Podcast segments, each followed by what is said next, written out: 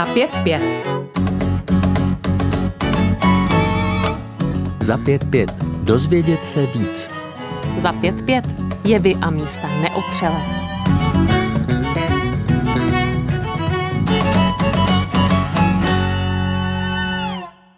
Česko-švédská rodina Veroniky a Pavla Šochmanových žije na předměstí Stockholmu. Odkud pochází jejich láska k přírodě, jak se jim daří žít s ní v souladu a jak jejich životy ovlivnil scouting? I o tom si budeme povídat v příštích 45 minutách. Veroniko a Pavle, srdečně vás zdravím do Švédska. Děkujeme. Zdravíme taky ze Švédska do Česka.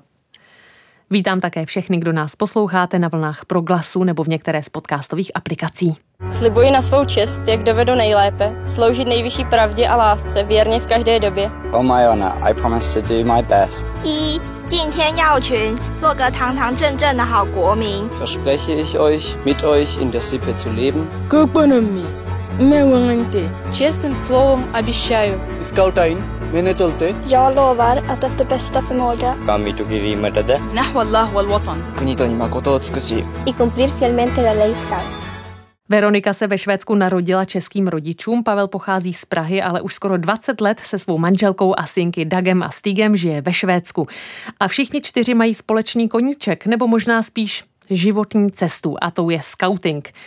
Takže kdy a jak tahle vášeň pro vás začala? Pavle, myslím, že u vás v rodině si hlavním průkopníkem ty.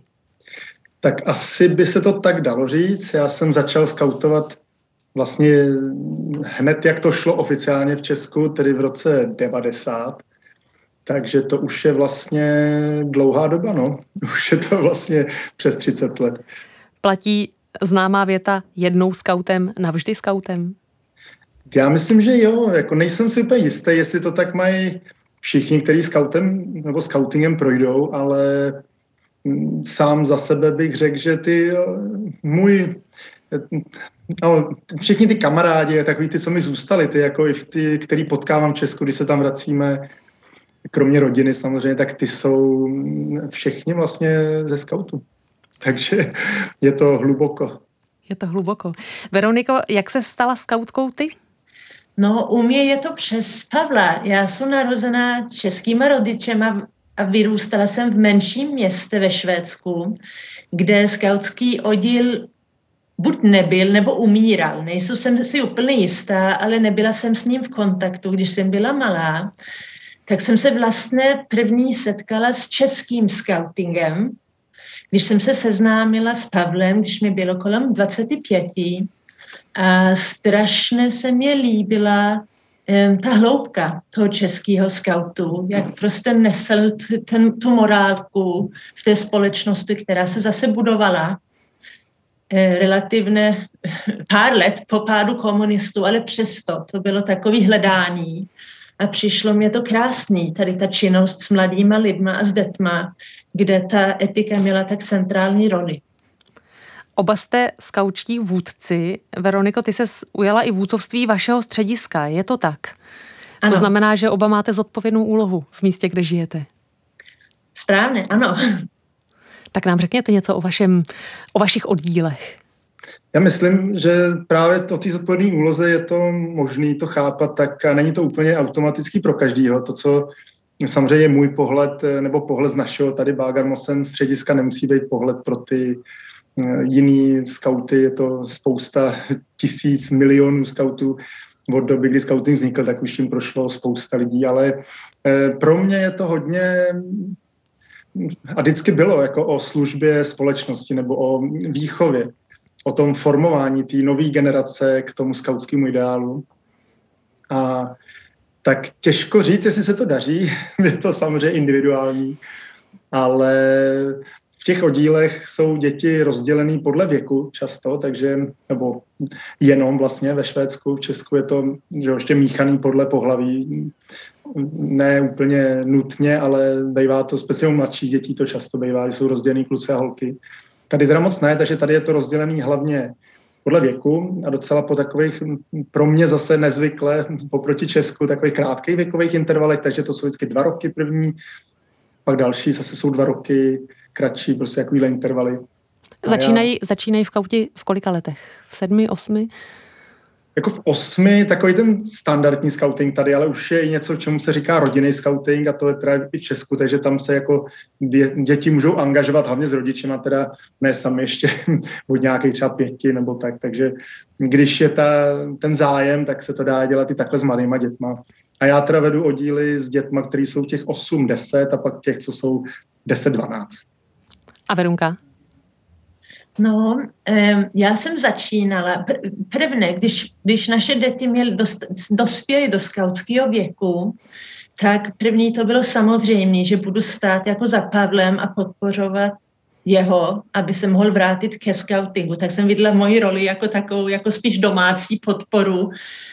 Um, uspělo pár let a středisko střádalo vůdce tak jsem začínala vlastně v té spíš administrativní um, organizační, celoorganizační roli jako vůdce střediska. A po krátkém času jsem začala objevovat, kde nám chybí lidi a vůdce a tak dál, tak jsem zastupovala tam, kde to bylo potřeba a to hlavně bylo a je mezi těma staršíma scoutama. A v současné době se i naše děti tam vyskytují, takže já jsou v těch dvou oddílech, kde máme v současné době děti a to jsou um, děti ve věku 12 až 15 a 15 do 18. Kdo vlastně může být skautským vůdcem? Je na to potřeba nějaká zvláštní kvalifikace? Tak kvalifikace, kdyby jsem to měl srovnávat třeba s Českem, tak tam ta kvalifikace potřeba je, i když samozřejmě ne, že by bránila tomu, aby lidi mohli začít nebo zkusit nebo prostě přecházet z té role skauta jakoby oddíle toho staršího, který pak začne pomáhat s oddílem jin, někomu jinému a postupně třeba začne mít chuť ten oddíl vést, tak jsou na to kurzy v Česku. Tady, tady ta podmínka jako z organizace není takováhle přímo. Zase tady na druhou stranu podmínka, aby člověk prošel kurzem, který je zaměřený na jakoby cítit se bezpečně na schůzce, bych to tak nazval. Je to hodně proti mobbingu nebo šikaně zaměřený, jakoby, jakoby což mi přijde zase na druhou stranu, že ne, že by to v Česku úplně nebylo na těch kurzech, ale tady jakoby je to opravdu vypíchnutý tak, že kdo chce to začít, tuto tu práci s dětmi jako dělat, tak musí ta organizace si hlídá, aby si prošel tady ten kurz, který jakoby dělá to, že by na té schůzce měl člověk umět zvládat, vytvořit jako bezpečný prostředí pro ty děti. Ale zas na druhou stranu, z mé strany, jako hodně spíš kriticky vidím to, že tady se často vedoucí, speciálně těch mladších dětí, rekrutují z řad rodičů, který teda má jako zájem, aby děti chodili do skauta, tak jako teda sami se jako připojí k tomu, aby tam jakoby vedli, ale mm, často to teda nejsou ani skauti třeba, nebo nemusí být, není tam žádná tady ta jako, teda ten, tohleto spojení, jakoby, že by to byli skauti, který a taky jsou často už starší a jako rodiče jsou dost opatrnější a často vidí úplně jiné věci, než by jako ty mladí třeba 16-letý vůdcové, jako já jsem byl, když jsem začínal, a my jsme prostě jako věci samozřejmě vůbec neviděli, že jo? takže jsem rád, že děti se mnou přežili. takže více zodpovědnosti, ale méně zábavy. Asi tak. A co vaši synové, kterým je dnes 15 a 13 let, souzní s vámi ve skautingu, nebo jste zažili i nějakou revoltu, kdy toho skautského bylo u vás doma už prostě najednou moc? Ještě ne. Já si myslím, že se snažíme hlídat, aby, jako já se tam z toho vědomá, že naše děti by byly radši, jestli bych nebyla v tom středisku, kde, nebo v tom oddíle, kde oni jsou, mluvíme o tom, se snažím jako stranit, nebo všechny vůdce se snažíme stranit, protože jde, jde to o to vychovat um, odpovědní mladí lidi, kteří se postarají sami o sebe. A maminka um, s tatínkem můžou v tomhle úsilí trošku překážet, napadá mě.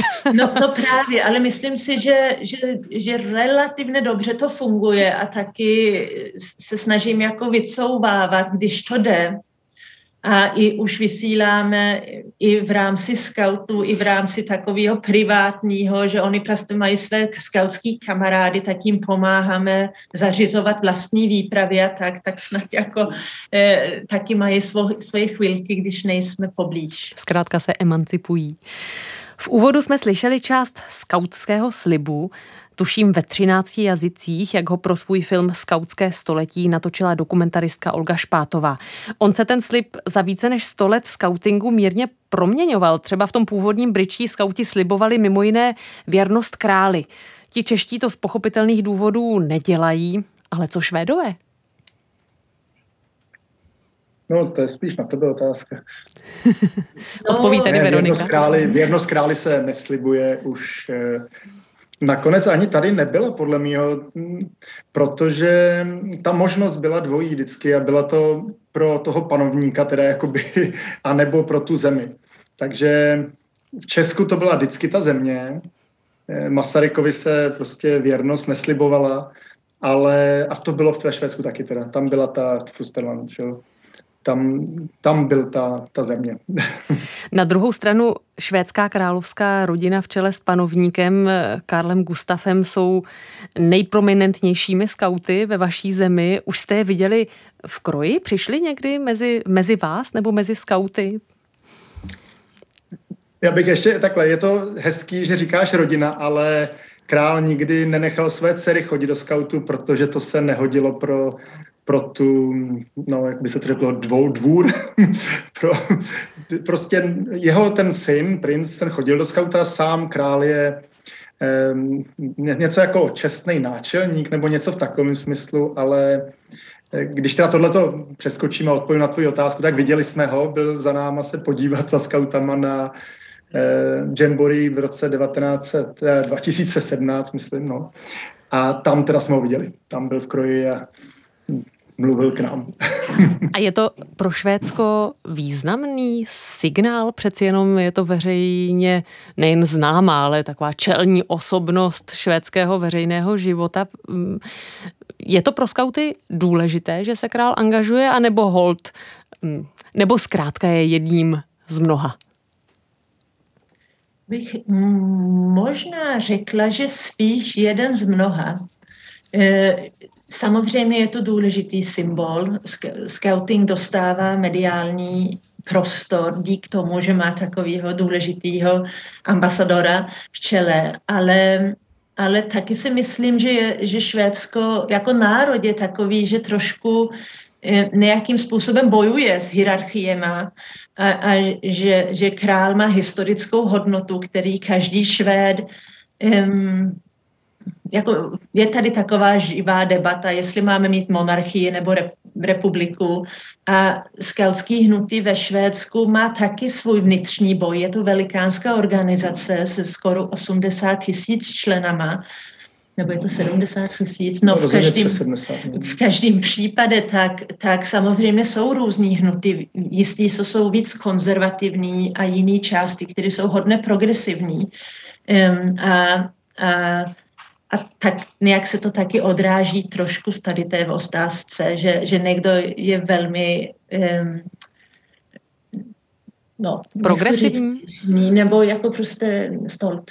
Že, jako hrdý. No. no hrdý na toho, že ten král nás reprezentuje a zase jiný lidi možná to vidí tak, jako že ta úřední generální jako ředitelka je vlastně důležitější. Zmínili jsme skautský slib. Jsou nějaké významnější rozdíly v té české a švédské verzi slibu? Tak rozdíly rozhodně jsou jako velmi významný, protože ten český slib je pořád ještě koncipovaný podle toho původního e, tříbodového jakoby znění, kde se teda by měly jako zrcadlit ty tři základní principy scoutingu, který jsou eh, jakoby důležitý pro tu symboliku toho, toho scoutingu.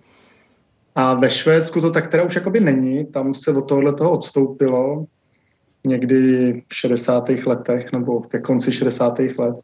Takže už je to vlastně dávno.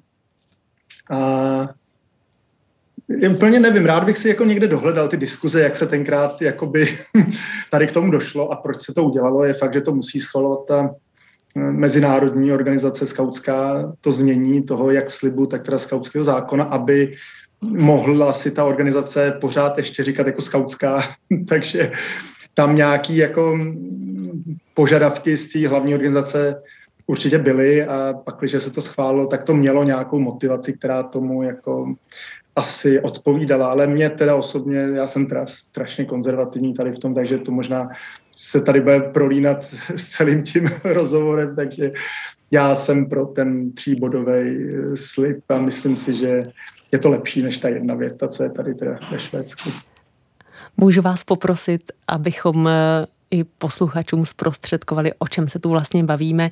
Jestli byste byli tak hodní a přednesli ten slib v českém a švédském jazyce? Tak já to teda zkusím vylovit.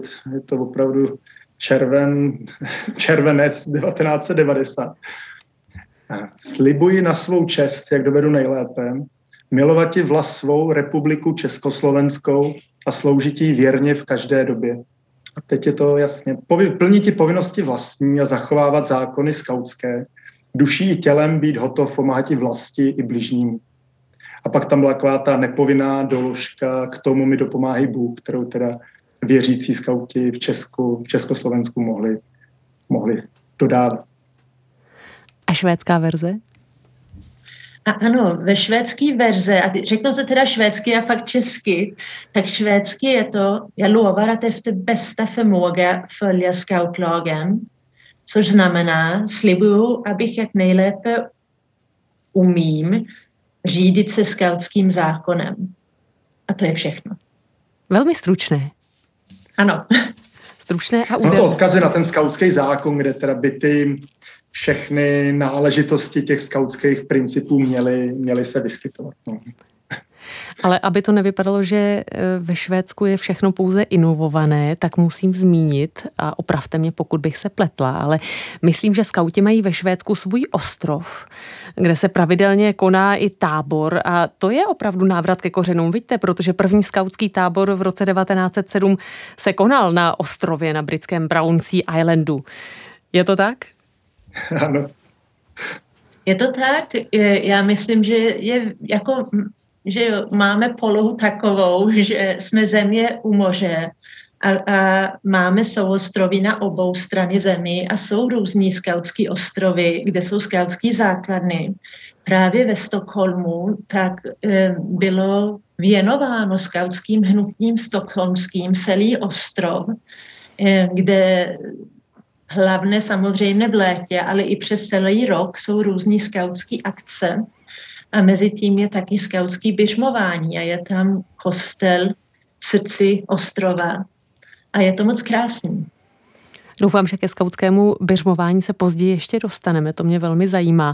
Ale ještě k tomu ostrovu Pavle nemrzí tě, že čeští, čeští skauti tuhle možnost nemají, anebo místo, kde se ten tábor koná, není tak důležité? Já myslím, jako pro mě je to zas na druhou stranu, jak jsem suchozemský scout, protože v Česku jsou teda taky vodní skauti, tak já prostě ty ostrovy, jako my máme tábor co chvíli na nějakém ostrově a já se tam cítím vždycky strašně uzavřený, mně to přijde takový jako, ne, na druhou stranu je to strašně prýma. My, když jsme byli skauti, tak jsme si dělali legraci a měli jsme dokonce s nějakou písničku, která se jmenovala něco jako Junácký stát nebo tak něco. A bylo to právě o tom, že tam budou jenom skauti a nikdo jiný tam nebude.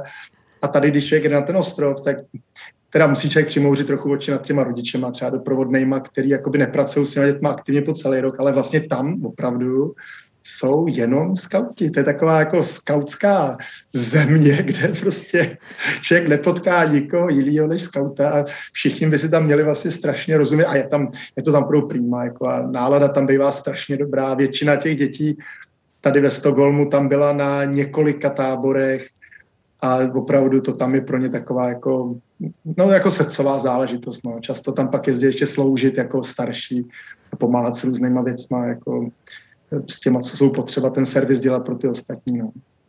Když se řekne skautský tábor u nás, tak i neskaut jako já si představí stany s podsadou a týpí a polní kuchyni a suché záchody na nějakém harmonickém místě v lese.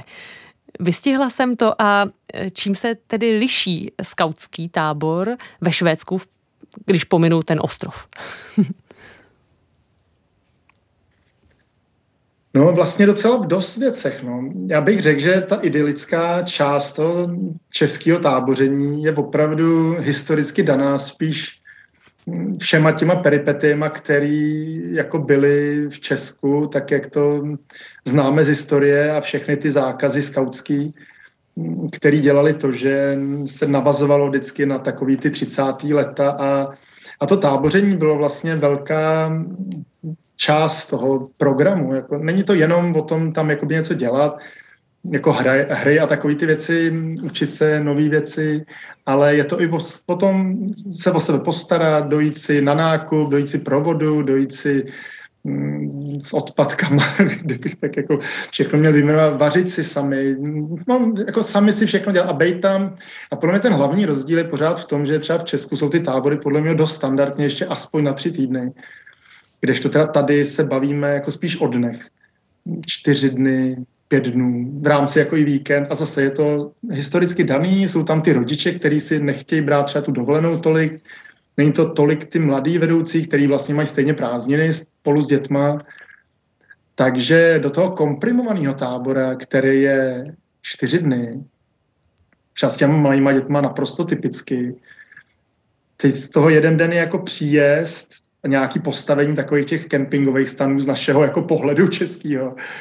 A poslední den je odjezd, takže ty zbylý dva dny se většinou snaží člověk být na vodě, jezdit s dětma třeba na plachetnicích nebo na kánojích na moři. Ale jako už tam samozřejmě není čas ani na to jako stavět kamna nebo dělat takový ty jako velký brány a padací mosty a stany z podsadu například, nebo stavět stany TP nebo toho druhu, kde teda si musí člověk dělat dříví do toho stanu, aby jako musel mohl topit v tom TP, tak na tohle teda už není ani vlastně časový, časový prostor, takže se to zapomíná. Tady to, když člověk mluví se starýma skautama, tak ano, stavili jsme kamna, tábor byl dlouhý, ale to jsou už 60. leta. A taky je to součást toho, že se často jede hlavně do těch základnách, nebo že jako i s tím, s tím stanováním, že prostě všechno je víc efektivně udlaný nebo mín, mín takový jako vybudování opravdu vlastníma rukama, protože prostě na to není ten čas a chceš taky, aby ty děti měly nějaký ten pěkný letní zážitek. Takže takhle je ten rozdíl opravdu docela veliký. Zmínili jste skautské běžmování. Váš starší syn Dak ho v loňském roce prožil. Co to vlastně je a jak to probíhá? No, um, za prvé ve Švédsku převažuje protestantická církev, takže je to protestantské běžmování. Um, a celé Švédsko je relativně sekulární země. Takže často švédská církev má docela takový otevřený postoj k pojmu běžmování, kde abys mohla projít tím běžmovacím sermoniálem, sice potřebuješ být pokřtený, což se nabízí jako v rámci toho běžmování pro mládež, která tím neprošla, když byla malá, ale já si myslím, že jde hodně o to, že ta církev chce seznamovat tu mládež s myšlenkama křesťanskýma, ale taky s nějakým pátráním sami v sobě pro vlastních ideálech jim překládat ty velké otázky života a nechat jim prostor na to, aby sami o tom uvažovali, spíš než aby ten farář nebo ty jiní dospělí lidi, který ten, ty dety provádí tady tím zážitkem, aby jim všechno přednášeli. Takže je to taková docela otevřená um, forma běžmování. A taky ten ceremoniál na konci e, typicky v, ve švédské církvi je spíš e, e, takový požehnání těch mladých lidech, než že by jako sami se, se velmi aktivním způsobem přiznávali k tomu, že budou zbytek života žít v rámci církve nebo s těma křesťanskýma hodnotama. Takže je to takový otevřenější druh běžmování. A ta příprava na to je poměrně dlouhá, že? Pochopila jsem, že tak byl vlastně na tom ostrově a připravoval se na tu událost poměrně dlouhou dobu, je to tak? Ano. A já si myslím, že, že vlastně hlavně, nebo nevím, jestli je to, je to obvyklý, ale často je, že ty, ty běžmovací um, procedura takhle probíhá v rámci tábora. Někdy to je taky tak, že se sednáma, sezna, setkává ta skupina přes celý rok, ale často je to pár týdnů v létě. A vlastně si myslím, že ten ceremoniál často není braný, jako, nebo ta nějak oslava na konci, že to není braný jako, jako to hlavní, ale celá ta cesta, celá ta to bytí spolu a uvažování o tady tom se ber, bere, jako že si vlastně absorboval tu konfirmaci. A jak dlouho to tedy trvá, ta celá no, událost? Trošku se to líští od různých organizátorů, ale Dagoušek byl na tady tom táboře čtyři týdny. Hmm. Což je zase zpátky k tomu, um, k tomu, že to vlastně je křesťanský tábor v skautském rámci a je to pro ty švédský skauty unikátní zážitek, že se kombinuje um, ty hodnoty skautingu s tou morální stránkou křesťanstvím a že vlastně jsou v tom skautském prostředí hodně díl, než, než jinak bývají, jak říkal Pavel, maximálně týden, je ten ob, jako nejdelší pobyt, co dřív zažili, taky to přispívá k tomu, že je v tom velikánská hloubka, že seš tak dlouho v takový, takový atmosféře, co švédská skautská mládež neprožívá, ale pro český mladí lidi je to, nebo skauty je to víc obvyklý. Posloucháte za 5.5 a hosty na proglasu jsou skaučtí vůdci ze Stockholmu Veronika a Pavel Šochmanovi. Našla jsem takovou zjednodušenou definici, podle které je scouting mezinárodní vzdělávací hnutí mládeže s 50 miliony členy. Nakolik je scouting podle vás univerzální myšlenkou? Tak já myslím, že ta univerzalita se vlastně ukázala za těch 100 let existence ten scouting vznikal v Anglii na konci té viktoriánské éry, kdy vlastně ta společnost byla velmi jakoby svázaná všemožnýma pravidlama a nebylo úplně jednoduchý pro spoustu skupin ve společnosti si dělat vlastně, co chtějí. Ale i přesto, že to bylo vlastně jako produktem, řekněme, anglický anglický nějaký společnosti nebo toho zakladatele, tak už pár let na to se scouting objevuje po celé Evropě, po, Africe. Samozřejmě to mělo co dělat samozřejmě s koloniálním systémem ty anglické jako kultury, ale, ale opravdu i přesto, že ty kultury byly různé, Ázie, Afrika, Amerika, tak do pár let se ten scouting rozšířil po celém světě, ne proto, že by to bylo tak super jako napodobovat angličany, ale protože to podle mého je opravdu univerzální. A hledá to tu univerzální hodnotu v tom jakoby lidství a v, já myslím, že ty morální hodnoty jako takový, nebo ta etika jako taková v tom je opravdu je silná. A myslím si, že pro mě zase bych řekl, že silnější vidět jakoby v tom českém scoutingu pořád ještě dneska, než tady jakoby ve švédském, kde se to jako hodně stáčí podle mýho minimálně v tom očekávání těch rodičů, těch malých dětí, aby neseděli jenom doma třeba u počítače, tak je dám do skauta a půjdou jako do lesa aspoň jednou za čas nebo tak, jo? že ta volnočasová aktivita je víc vidět, než jakoby ta morální hodnota. A to jako a říct jako tady ve Švédsku, že to jako s hlavním smyslem toho scoutingu je jako ta výchova, nebo že ta organizace je výchovná, tak je takový, jako že by to nebylo úplně všude jako, jako rozuměno, jako že to tak by se dalo definovat. Jo? To rozhodně ne. Vy ovšem máte družbu s českými skauty z Klecan, takže možná, že se vám daří propojovat ten švédský a český způsob. Jak to funguje? Jak často se můžete vidět? Jak eh, funguje třeba jazykově komunikace mezi vašimi švédskými skauty a těmi českými z Klecan? No, my jsme tu spolupráci, myslím, zavedli, doufám, že teďka říkám správně, v roku 2018, mm. Že jsme byli poprvé s skupinou našich skautů navštívit eh, klecanský skauty a jejich tábor v, severním Čech, v severních Čechách. A potom rok na to oni přišli za námi, byli jsme i na tom skautském ostrově ve Stockholmu, i jsme jeli do švédských horách spolu. Um, a, a já bych řekla, že, že to setkávání bylo hlavně v rámci tady těch um, pobytech spolu.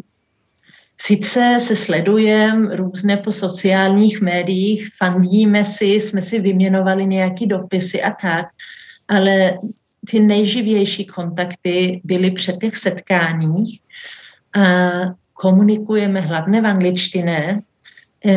Švédský děti mluví hodně dobře anglicky. Myslím, že i přes těch tři, čtyři roky, co to je od, od minulých, když jsme se viděli, tak ten vývoj, čekám, rychle stoupá v Česku, jak právě ti děti víc a víc sledují eh, mezinárodní, eh, sociální, různý eh, jako kontexty přes svoje obrazovky. Um, takže to funguje docela dobře, komunikovat, komunikovat anglicky. A letos, právě se asi o tom chceš zmínit, Hanko, tak, ano. tak zase se uvidíme letos v létě, když je další švédský takzvaný jamboree, když se sejdou kolem 10 tisíc plus švédských scoutů v Jižním Švédsku. A se, jsme se rozhodli, že přijedou i ty český skauty z Klecanech, náš tam navštívit, aby jsme tábořili spolu. To je hezké, takže eh, se rodí nějaká česko-švédská přátelství? Daří se to na tu vzdálenost? No, já myslím, že jo, je to samozřejmě individuální a je to taky tak v těch životech těch mladých lidech, tak ten vývoj je veliký a i když jsou nějaký přerušený dva, dvou, třech roků, tak když je ty 16, tak můžeš být úplně jinde. E, za tři roky, když je ty 19, než, než tam, kde jsi byl, když je ty 16. Takže bude to velmi zajímavé sledovat, jak se zase e, jako bude pokračovat tam, kde jsme minulé to zanechali. Ale moc se těšíme z obou stran tak doufejme, že to vyjde. Dnes, dnešní pandemická doba mnohým aktivitám nepřeje. Mimochodem eh, v Česku bylo skauty hodně vidět v souvislosti s pandemí covidu, kdy pomáhali a nakupovali lidem v izolaci nebo těm, které pandemie obzvláště ohrožuje. Skauti u nás dělali a dělají skvělou práci s velkým nasazením. Funguje to podobně i ve Švédsku? Já myslím, že úplně to nebylo takhle organizovaný za prvý teda Švédsko se postavilo k pandemii úplně jinak, než jako velká většina států v Evropě, možná i ve světě, řekněme. Takže my jsme třeba činnost oproti českým skautům nemuseli vůbec přerušovat, jenom jsme nebyli loni celou zimu, jakoby ne, neměli jsme možnost být v klubovně, museli jsme být vždycky venku, aby jsme jako zmenšovali to riziko přenosu, ale kromě toho vlastně jsme měli oba tábory každý léto, teď ty pandemické léta, tak, takže pro nás to vlastně znamenalo hlavně, že jsme byli jenom venku, což jako skauti umíme. To jako není tak náročný, protože třeba představa, že děláme s dětma schůzky přes dálku, jako přes počítače v nějakým jako režimu online, tak to teda... To je hrůzostrašná klobou, představa přímo, že? No, klobou dolů před uh, skautama nebo vůbec i školama v Česku, který to museli mít jako denní chleba, takže to myslím, že byla úplně jiná zkušenost, ale myslím si ani, že nebylo tolik jako... Vy... Já si pamatuju, že třeba byly nějaké možnosti šít nějaký jednorázový obleky, které se dělaly tak jako docela živelně, se člověk mohl přihlásit, jít někam pracovat pár hodin a to myslím si, že i skauti jako samozřejmě dělali, ale nebylo to jakoby nějak centrálně řízený a nebylo to podle mě ani nějak zvlášť dlouho tady ty věci, že pak se začalo jako věcí už dostávat a už nebyla potřeba tady ty jakoby dobrovolnický nasazení tolik, jakoby, jako to bylo na tom začátku té pandemie, kdy se vlastně nic nevědělo a nebylo toho moc, ani těch ochranných prostředků. A na jaké skautské akce se letos těšíte nejvíc? No, rozhodně se moc těšíme na to, nebo aspoň já se na to setkání s našima českýma přátelema. Máme naplánovaný týden před tím švédským jamboree, když budeme skautský základny v Jižním Švédsku asi dělat výlety do Kodany a podle moře tam putovat spolu a potom pojedeme na ten jamboree a myslím, že to opravdu bude silný zážitek a bude to úžasný to prožít spolu. V pořadu za 5.5 si povídáme s Veronikou a Pavlem Šochmanovými, angažovanými skautskými vůdci ze Stockholmu. A nejen to, oba mají samozřejmě i své civilní zaměstnání a civilní životy. Veroniko a Pavle, jak se žije česko-švédské skautské rodině v největší metropoli Švédska?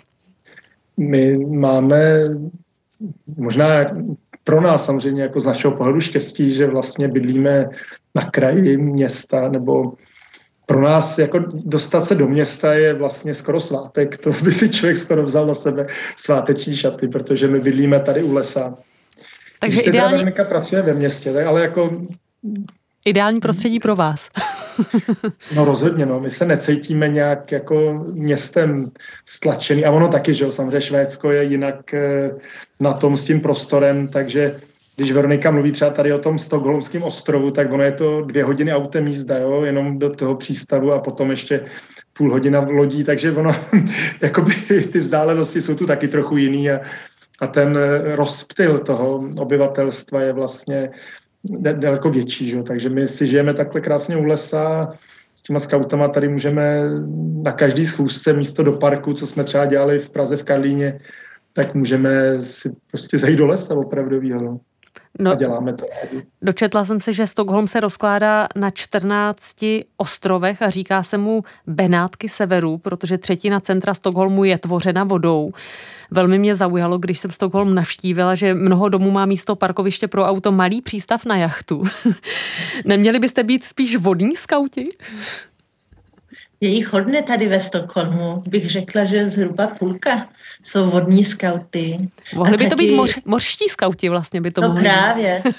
je, právě. Je takové dělení A... skutečně nebo jenom žertujeme? Existují ve Švédsku nějaké skupiny typu mořští skauti, polární skauti, mě napadá. Je něco takového? Ne, není, ale je pravda, že ty vodní skauti se tady vlastně, se to jako řekne jako mořský skauti i když to může být i jako jezerní skauti, ono to, ten výraz je proto jako docela podobný nebo stejný možná. No vida, měl to být tak. vtip a ono je to skutečnost. No, a, a, tak je to docela logický, že oni tady ty jezera nebo to moře, ono to tu jakoby je všude okolo a myslím si, že skauti se rádi vypravují na velké cesty, ale polární skauty teda nemáme. Skautský zákon praví, že skaut či skautka je ochránce přírody. Jak vás znám, tohle je pro vás pro oba velmi důležité. No rozhodně. Za mě je to tak, že já jsem si vybrala tady ten směr i pracovně, že jsem se rozhodla během gymnázia, že chci nějak přispět společnosti a přišlo mě, že tady ty otázky budou tak důležitý během mého života, že jsem se rozhodla tím pracovat. Ty jsi vystudovala ekonomii a biologii, jestli se nepletu. Ano, to je správně. Takže mám tady ty obě vzdělání a jsem trávila celý svůj pracovní život práci s mm, udržitelným rozvojem, hlavně v firemním světě, ale taky částečně v neziskovkách. Pavle, ty jsi truhlář. Práce hmm. se dřevem, v tom je určitá harmonie, blízkost přírodě také. No, je fakt, že dneska už toho dřeva se za stolik jako při té výrobě nepoužívá. Je to svým způsobem dost jako nevhodný materiál, který se že, je živý, takže prostě se kroutí a, a zvětšuje, zmenšuje podle ročního období praská to a tak. A ne, jasně, tak je, docela každý řekne truhlář, tak to krásně voňavá práce, ale ne, taky to tak je, taky to máme, samozřejmě děláme, já dělám teda v zakázkové vlastně výrobě, takže děláme každou věc úplně originál, takže to si myslím je, je moc prýma. No. Ale eh, jak jsem mohla pozorovat, když jsem vás navštívila, už je to tedy mnoho let, eh, vy jste svůj život opravdu protchli eh, tím ochranářským přístupem k přírodě. Pamatuji si, že vaše děti jste dávali do lesní školky a později školy. Je to u vás časté, nebo je i v tom trošku ten váš postoj výjimečný ve srovnání s jinými rodinami? Já bych řekla, že samozřejmě Švédsko je diverzní jako každá země. Tady ta naše městská část je, je taková, jak jsme při největší přírodní rezervaci ve Stockholmu a jsme relativně blízko města, tak si myslím, že tady se přitahují hodné lidi všech různých povolání, který milují přírodu. My rozhodně nejsme nějaký jako zelený radikálové v naší městské části, ale spíš docela v jistých věcích takový na, na normální části nebo konzervativnější části spektra. Jakože na švédské vlastně, poměry. Ano. Jako, I na tu čtvrt tady naší. No, jako. Jakože vlastníme auto, spousta lidí už nevlastní auto, jenom si ho pronajme, když má potřebu. My jezdíme sice všude na, kola, na kolech, ale bydlíme v docela velkým domku, nějaký lidi to mají jako, um, jako rozhodnutí, aby šetřili přírodu, aby neměli víc čtverečních metrů, než vlastně potřebují a tak dál.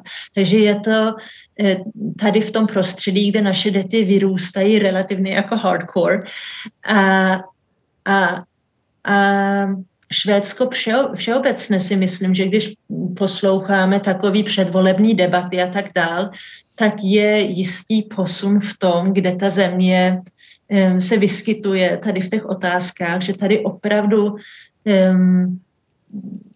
nějak to, to dospětí do toho, že ty otázky jsou důležitý, že si musíme tu společnost změnit.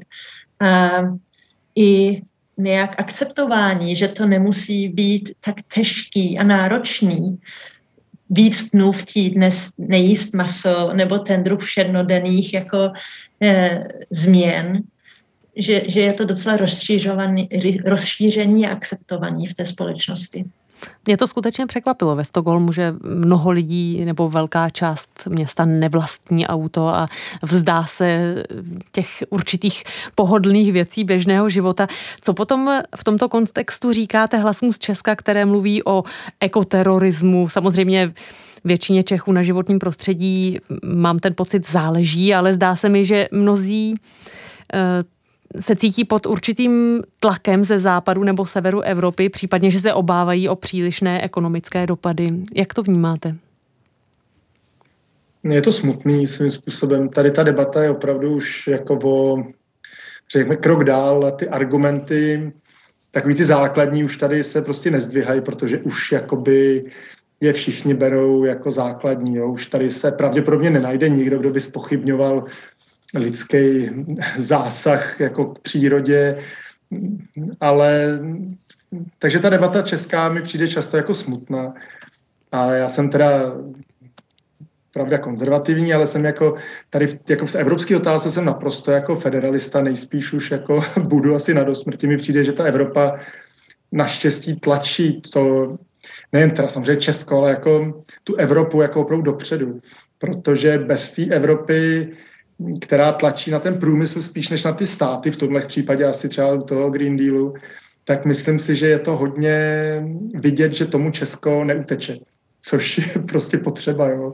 A no bohužel, je, říkám, je to hlavně pro mě jako smutný. My jsme jako skauti vždycky měli takový to heslo, že opouštíme tábořiště ve stejném nebo lepším stavu, než jsme na ně jako přišli a neměli jsme budovaný základny jako tady, ve Švédsku často jsou, takže my jsme přijeli prou na zelenou louku a zpátky, kromě té pošlapané trávy, by tam nemělo po skautech vlastně nic zůstat. A to je ten přístup, který se mi líbí a který by se dal uplatňovat i z toho celoglobálního eh, hlediska. Doufám, že teda bude víc a víc. No.